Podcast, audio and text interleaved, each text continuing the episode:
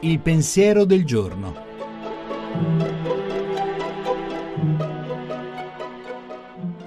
In studio Monica Mondo, giornalista, autore tv.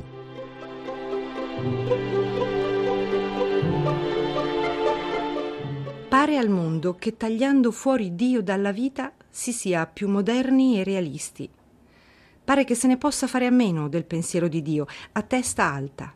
Quante preoccupazioni e occupazioni in una giornata. E per il domani?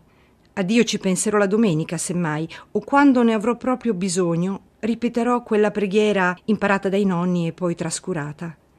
Così però si fa a meno del pensiero, perché a nessun uomo serio e impegnato con la ragione sfuggono le domande più esigenti e brucianti sulla vita e il destino.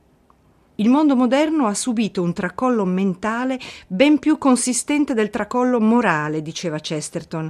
Dunque, o Dio è padre e risponde e accompagna e si fa incontrabile, o il rovello della sua assenza non può lasciarci tranquilli, perché è evidente ai nostri occhi che non ci siamo fatti né ci facciamo da soli, e per quanto Dio sia per noi un enigma, per quanto ci faccia perfino arrabbiare è a lui che gridiamo, al suo mistero che dobbiamo abbandonarci per placare la sete dei nostri perché.